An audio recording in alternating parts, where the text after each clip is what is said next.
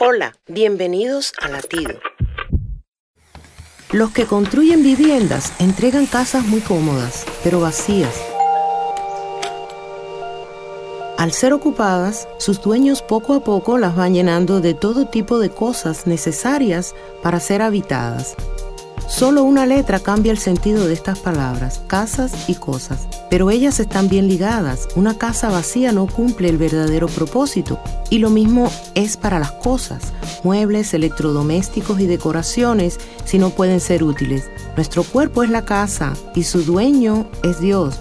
Por eso debemos mantenerla limpia de inmundicias y llenarla de todo aquello que honre su presencia. Llénala de amor y sabiduría. El salmista dijo, la generación de los rectos será bendita, bienes y riquezas hay en su casa. ¿De qué cosas está llena tu casa? Latido les llega a través del ejército de salvación.